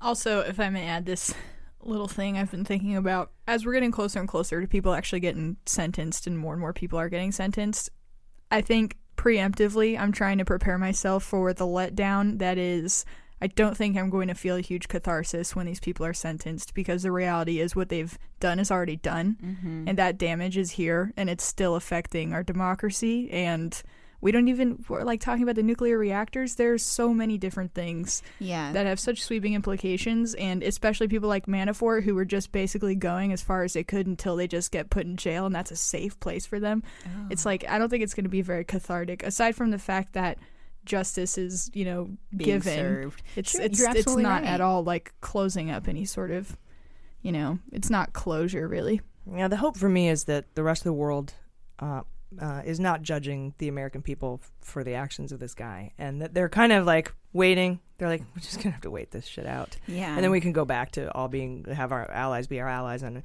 our adversaries be our adversaries. And there's nothing wrong with diplomacy, but collusion and conspiracy and money laundering and the grand bargain, as Seth Abramson calls it. If you don't follow Seth Abramson, you should. You should follow him on Twitter. His threads are incredible, and he's got that new book, Proof of Collusion. Anyway, we're going to see what's happened. We're going to see what happens really soon. Even if it's more hurry up and wait. So, or new laws. I do hope that we get new laws out of this that might bridge that gap you're talking about, Jordan. Yeah, that happened at Watergate, where we started restricting the executive power, and I think that will definitely happen, especially when we take back the Senate in 2020. Good point. All right, guys, we'll be right back. Hey, Mueller junkies. It's time for the 12 Days of Mueller. Each day, we'll be tweeting and Instagramming discount codes for items in our online store like mugs, tumblers, and t-shirts and hoodies. They all make great gifts, so head to MuellerSheWrote.com and click on Shop, and find the discount code on Instagram and Twitter at MuellerSheWrote. Please keep in mind that you need to order by December 8th to get delivery guaranteed by Christmas in the United States. And you can give us the best gift of all by subscribing on Apple Podcasts and Google Play and leaving us a rating. Thanks so much for supporting women in media and women in podcasting. All right, it's time for the Fantasy Indictment League. Yeah.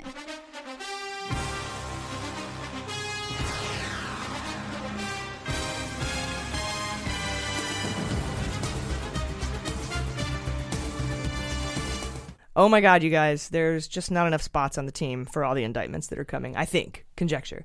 If you had Cohen on your team this week, you get points for that. Yay. Good job. You can play by becoming a patron at patreon.com/MuellerSheWrote and then joining our Friends of Justice Facebook page. I took Cohen off my team last week because I stacked my roster with Stone Associates because I was so sure those indictments were going to drop ahead of the Manafort hearing, but he just pushed it back and blew up his plea deal. Fucked up my life. Manafort, you get what you deserve. Yeah, you're the victim here. I am. And I want to keep as many of those guys on my team this week, but in light of the Manafort deal blowing up, I have to draft Manafort again for superseding indictments. Oh. And those 10 charges that Ellis dismissed without prejudice. But I have to keep Stone and Assange and Corsi. And I think Corsi's going to cave, like we talked about, Jordan. I think he's going full Nunberg. So I'm going to say plea agreement for Corsi. Now, last week I said you could add a plea agreement to an indictment for extra points, but we can't do that anymore because a plea agreement is in lieu of an indictment. It's not an indictment and a plea. It's either one or the other. So you have to call a plea agreement to get the points. So that means I have Manafort, Stone, a Corsi plea agreement, Assange, and I got to put Junior on there for the point value because he's 20 points. Yeah, it's huge. What about you guys? Yeah, that's a really good, like when you go first, I always feel crappy for my picks because that's the best right there. I will say that I do want to stick by Rando. I know it's low, but I'm just hopeful that there's always going to be that little surprise. So I'm going to do a Rando, Corsi, Cush, and Manafort, of course. And then I believe I had Stone. So, yeah, I'm sticking with most of them. All right, there you go. That sounds good. Those are your five. What about you? Yeah, I am also in accordance with you on Corsi. I think he's going to cave. So, Corsi plea deal, Stone, Assange, Manafort for those superseding indictments. Is it separate if he gets retried for the 10 and then also superseding indictments as far as our league is concerned? Are we keeping those together? Unless he's indicted in two separate charges on different days. Interesting. All right. Or in different weeks, I should say. Okay. Well, I'll keep them together because it's 1 week. So that, and then let's throw on Credico. Oh. Plea agreement. Plea agreement for Credico. Okay. Nice. Now, did you want to do a Corsi indictment or a Corsi plea agreement? I'm going to go with the plea. All right. Yeah. You guys ready for sabotage? Yes. Yeah.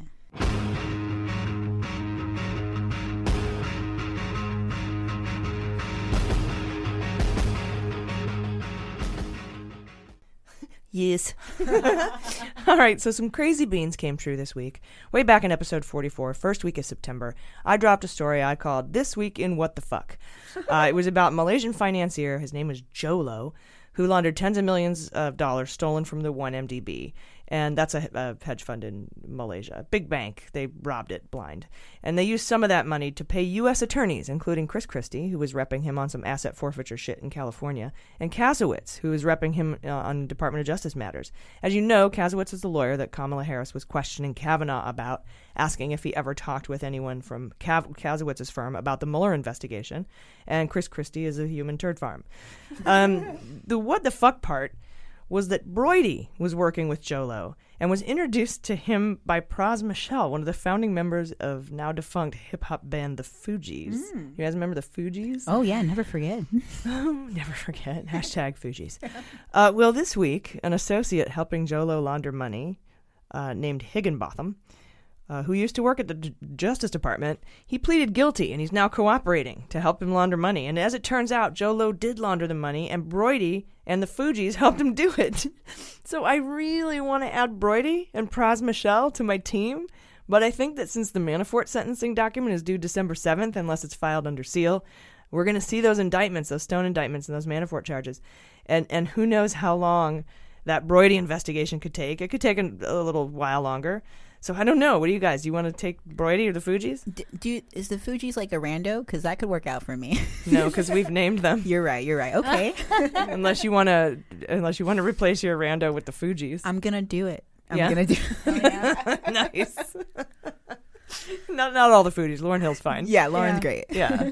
Yeah, I'm gonna put the Insane Clown Posse on because I'm pretty sure that's what Jolo is a part of. What kind of a name is Jolo? Yeah. I'm sorry. Or the Insane Clown. I'm sorry. Was he Gigolo? That's it, right? That's what they're called? Juggalos. That's right. Sorry, not Gigolo. Yeah. Jogolo. Yeah. Jogolo. Oh, I like that. Yeah. He drinks Faygo. Please. No emails. I'm so sorry. I'm afraid of offending juggalos? I guess. I don't know. I have a big fan base. Yeah, you never know. No offense, guys. Making fun of his name, Jolo. I'm sorry. Because I don't bother J-Lo, but Jolo, I'm fucking coming for him. You know? Yeah. I like that. It'd be great if you replaced all of J-Lo's roles in movies. With Jolo. Made Manhattan. With Jolo instead. Oh my God, the wedding planner. Malaysian in Manhattan. Yeah. Malaysian. As a grad student's thesis on gender norms and media or something. That'd be great. The treason planner. That's not really a plan. Anybody have good video skills and a lot of free time? Do a movie trailer for me for Malaysian in Manhattan with Jolo instead of J-Lo. Yeah, that's perfect. Be careful though. You'll get emails. I can already see them flowing in. And it will make Malaysian zero sense to anybody but me. But anyway, no, I'm not changing my fantasy indictment league. Okay. But yeah, the other guy, the other Malaysian, that we remember when we got the yacht, we got the $250 million yacht seized, pretty much paid for the whole kit and caboodle. Mm-hmm. That guy was part of the group that stole all that money from Malaysia. Interesting. Malaysia's always getting the short end of the stick. I keep thinking about that plane for MH370 that was shot down by Putin. I don't know if there's any connection yet, but I always wonder why they're getting so screwed over. Yeah, maybe he was mad because these financiers didn't give him any of their money or didn't use him to launder the money. They bought movies instead. Like that one guy funded The Wolf of Wall Street and bought a Picasso for DiCaprio or something like that. They just, the weirdest ways to launder money, and all that shit was seized. Wow. So, interesting. Yeah, I mean, that is just speechless, right? I have nothing else to say. Yeah, it's just really, it's weird. The Fugees are involved. Ice Cube's involved. This thing is weird. Yeah, Kanye might be involved someday. We'll learn. He's just a motherfucker. Yes, sure. Very true. By his own words. But I expect decorum in the White House at all times. You must have decorum in the White House. Jim Acosta, you didn't have decorum. You didn't do the decorums. Ridiculous. And when you don't do the decorums, and then, yeah, motherfuckers that are hugging the president. Oh, yeah. Projection like a motherfucker. So great. Today on The Interview, I'm joined by law professor, advocate, author of the financial crisis book, Other People's Houses, and she's one of the women that Jacob Wool and Surefire Intelligence contacted in an attempt to falsely accuse Bob Mueller of sexual misconduct. Please welcome Jennifer Taub. Jennifer, thanks for being on MSW. Thanks for inviting me. So, hey, man, how about that Michael Cohen?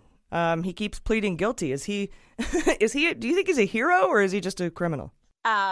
I think a person can be a criminal and then become a hero. And I think he's the John Dean of stupid Watergate. You do? You think he's the John Dean? I was thinking McGahn is like the John Dean. Well, maybe this time we'll have many John Deans. But so far, I really do think Michael Cohen is the gift who keeps on giving.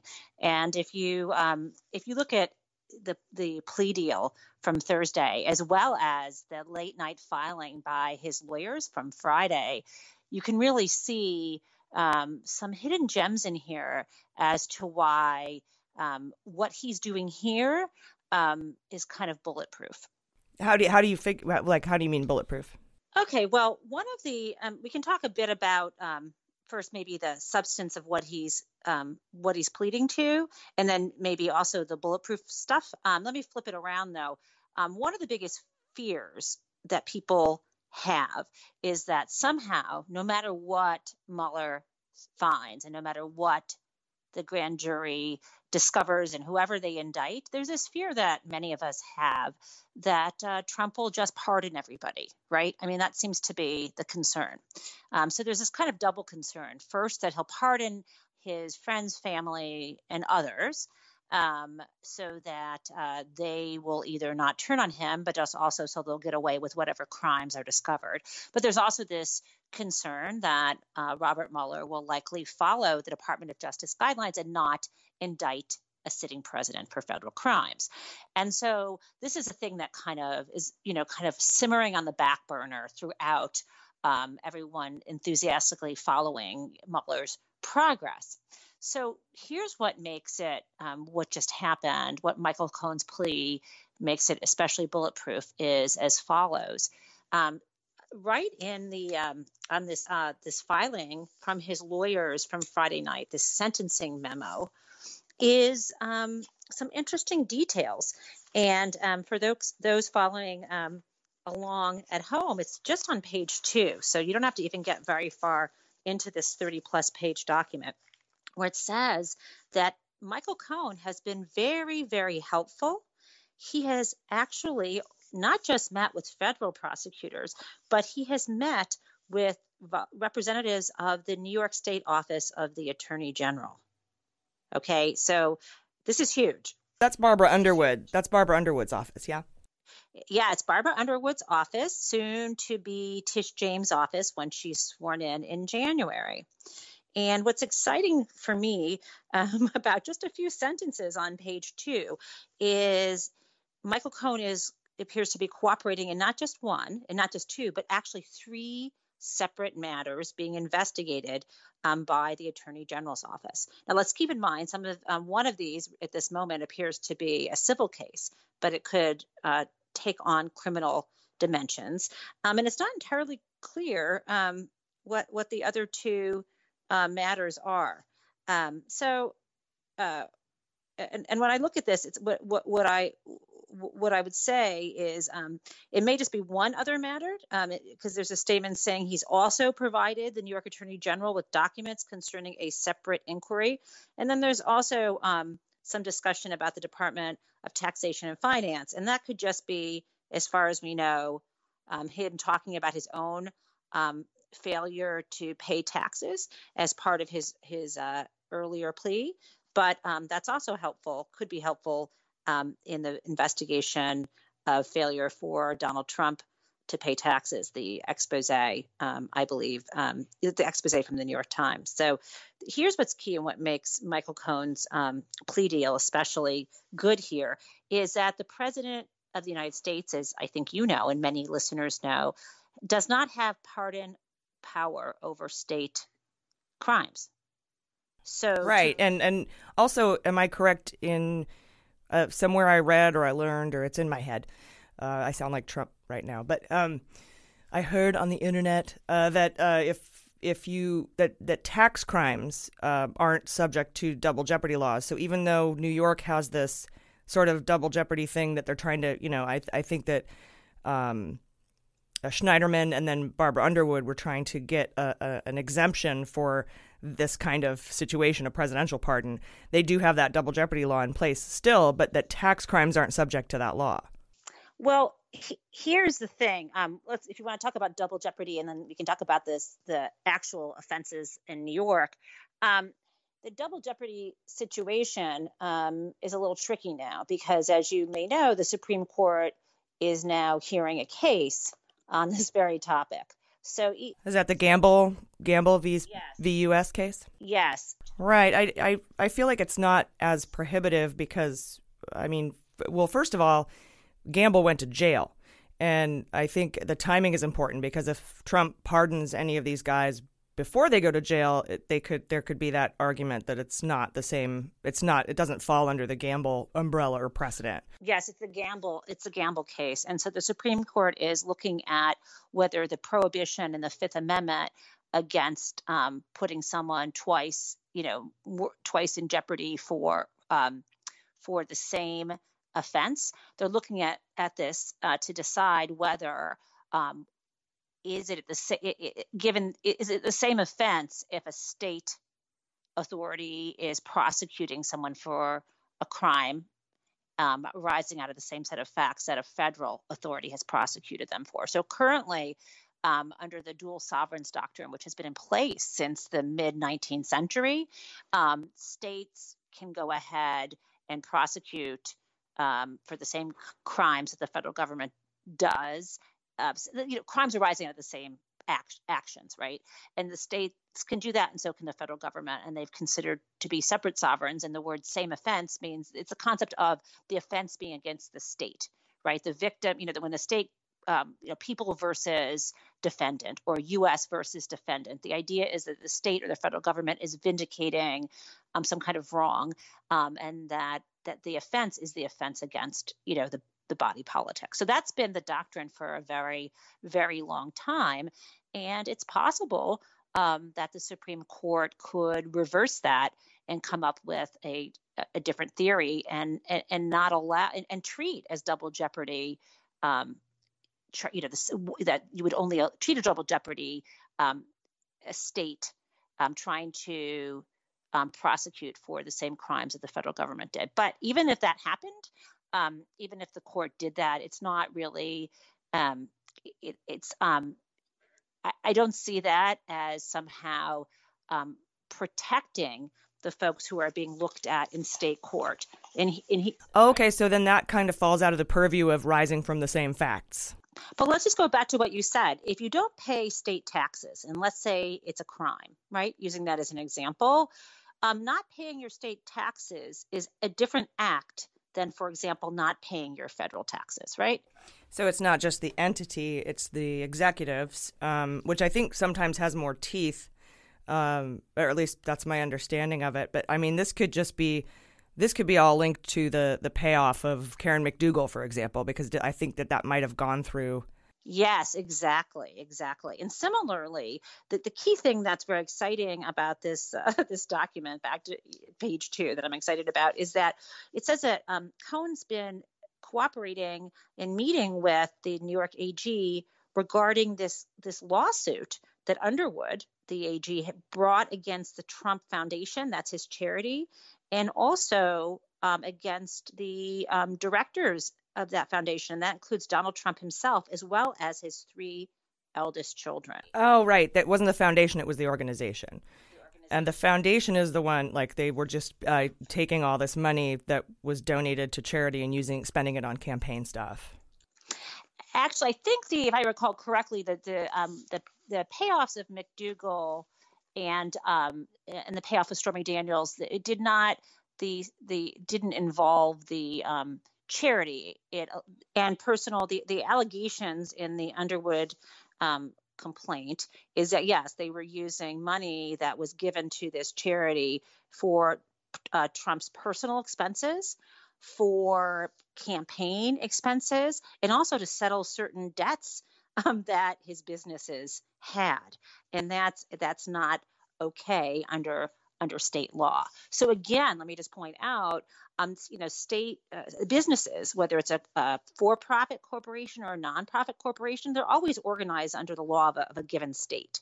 And so even if Trump wanted to sort of preemptively pardon his children and maybe even himself for any crimes arising out of what he might have done involving this charity, it's not going to work because there are state crimes.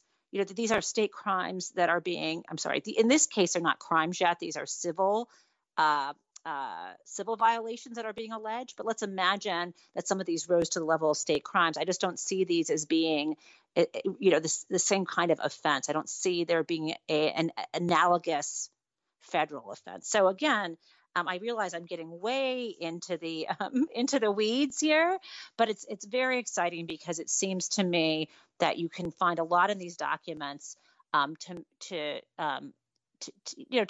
have a little hope that no one is above the law, and to the extent that Trump and his family members use their charitable foundation to inappropriately and unlawfully and possibly even criminally to fund the campaign, this is not something that will just be brushed aside easily with some pardons. Right. But do you think, you had mentioned earlier that we might not necessarily be looking at indictments of a sitting president, because I think you're right. I think Bob Mueller he's going to follow policy as best he can. I think he's even narrowed the scope of his investigation more narrowly than he even needs to by the outline that Rosenstein put out of what he's allowed to investigate. He seems to hand everything off that's not directly related. So I feel like he's a rule follower.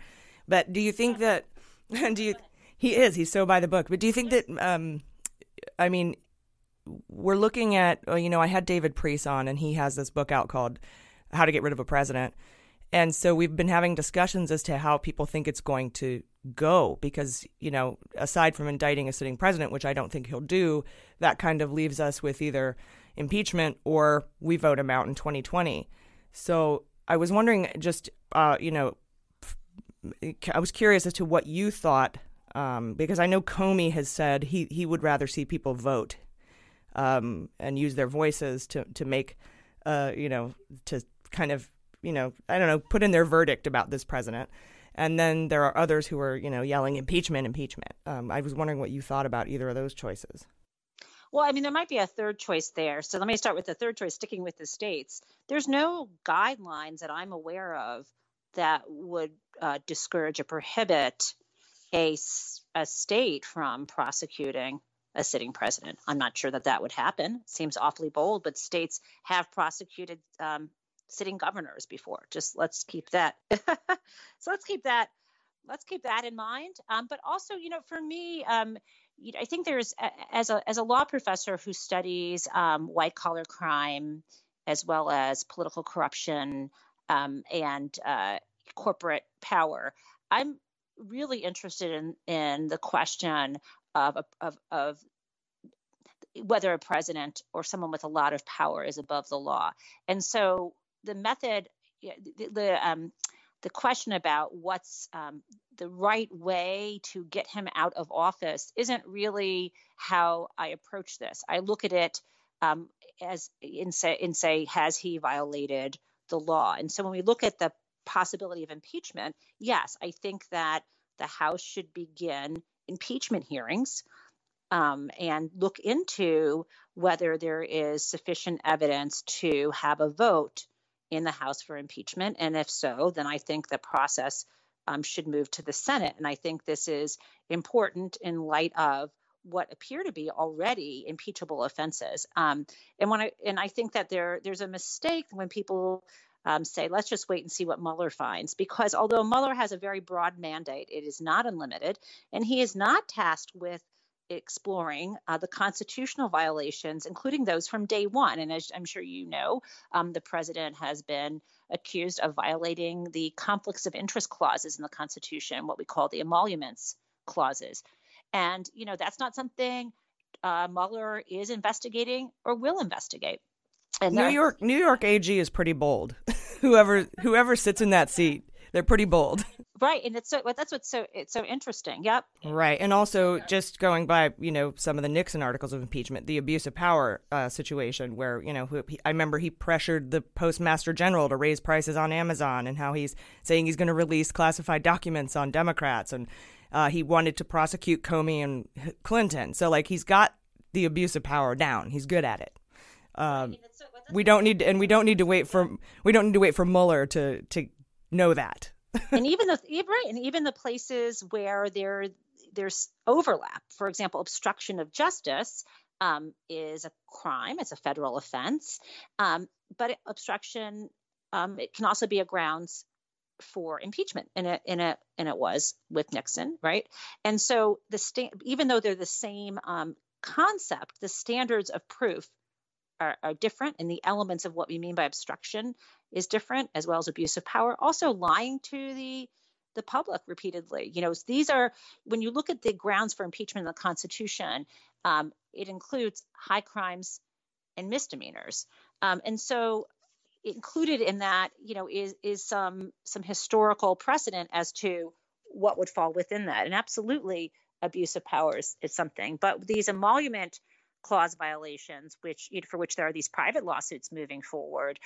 So far, it doesn't seem like there's been a court yet that's dismissed the case, that has dismissed the case, arguing or holding that he's not taking emoluments or payments. So in other words, these cases are moving forward into discovery.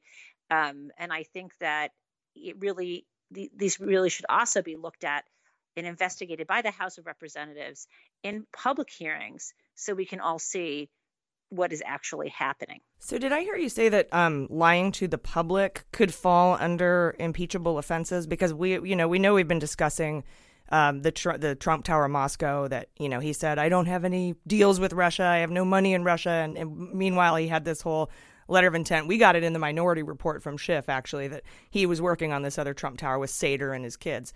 But we've been saying and repeating ourselves, lying to the public is not a crime. It's not a crime. But are you saying that doing that, or at least being possibly compromised because you lied to the public, something that could fall under impeachable offenses, high crimes and misdemeanors? Well, if we take a look at what Article 1 of the Articles of Impeachment against President Nixon, and there are all these different paragraphs. Let me just read it to you. It says, making or causing to be made false or misleading public statements for the purpose of deceiving the people of the United States into believing that a thorough and complete investigation had been conducted with respect to allegations of misconduct, and so on. Misleading the public was one of the elements of the obstruction of justice charge against him. So there is precedent for this, and so getting back to the Cohn plea, it really is incredible, and I want to use the advice of Adam Davidson of The New Yorker, who did some excellent research on Baku, Azerbaijan, the kind of corruption associated with some Trump buildings there. And I'm not sure if you read that piece, but he said, yeah, I did. And it was a lot about Ivanka as well. I think she was heavily involved in that deal in Azerbaijan. Right. And she was supposed to be, by the way, heavily involved in this Trump Moscow deal. But oh, yes. Her spa, her fantastic spa. I think she hired architects and everything. We all knew that already. I think it was in Isikoff and Korn's book, too. Right. He was the presumptive nominee at that time. Mm-hmm.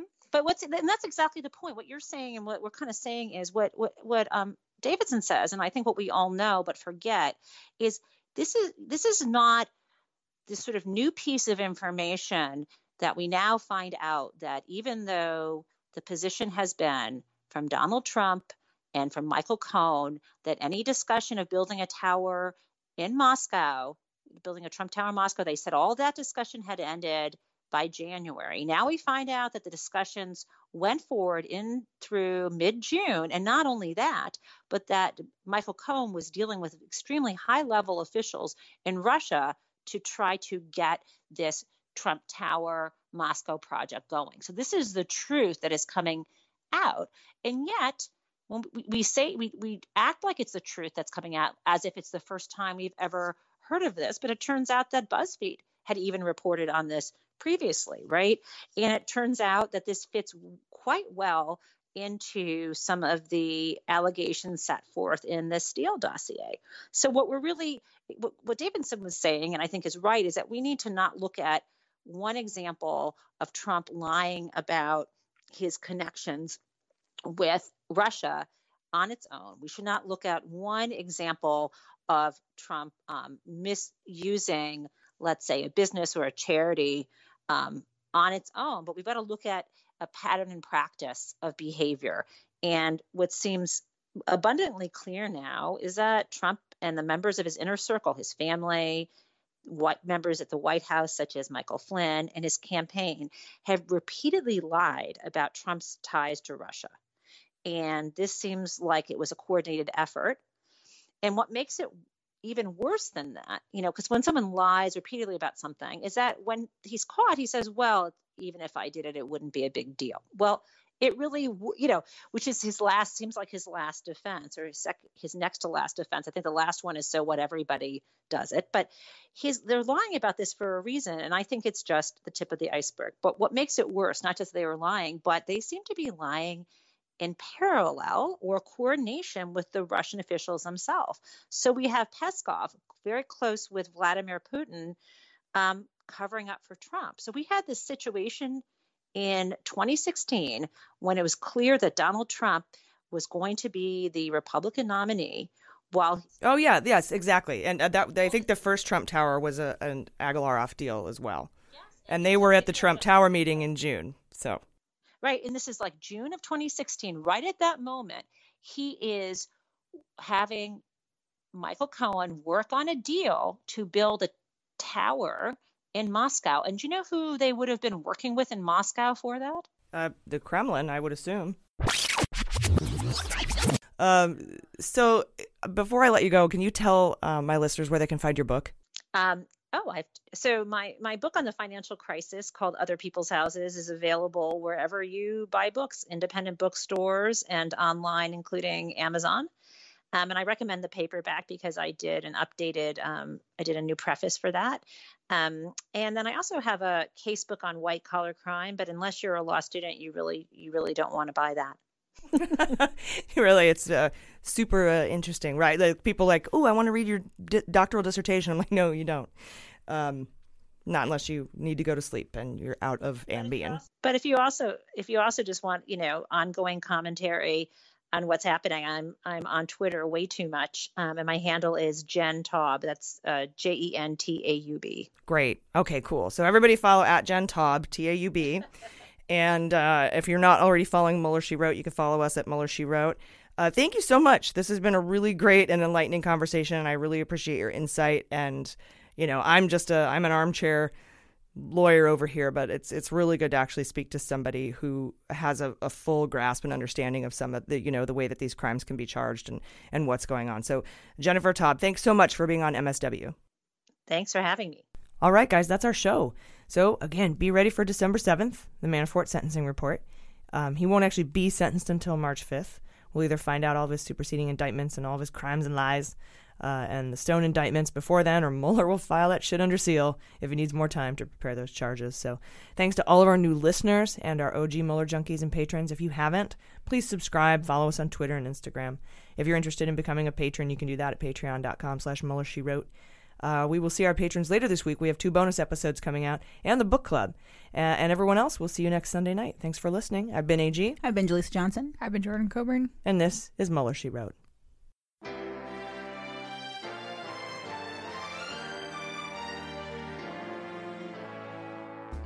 Mueller, She Wrote is produced and engineered by AG with editing and logo design by Jaleesa Johnson. Our marketing consultant and social media manager is Sarah Lee Steiner, and our subscriber and communications director is Jordan Coburn. Fact-checking and research by AG, and research assistance by Jaleesa Johnson and Jordan Coburn. Our merchandising managers are Sarah Lee Steiner and Sarah Hirschberger Valencia. Our web design and branding are by Joelle Reeder with Moxie Design Studios, and our website is MuellerSheWrote.com.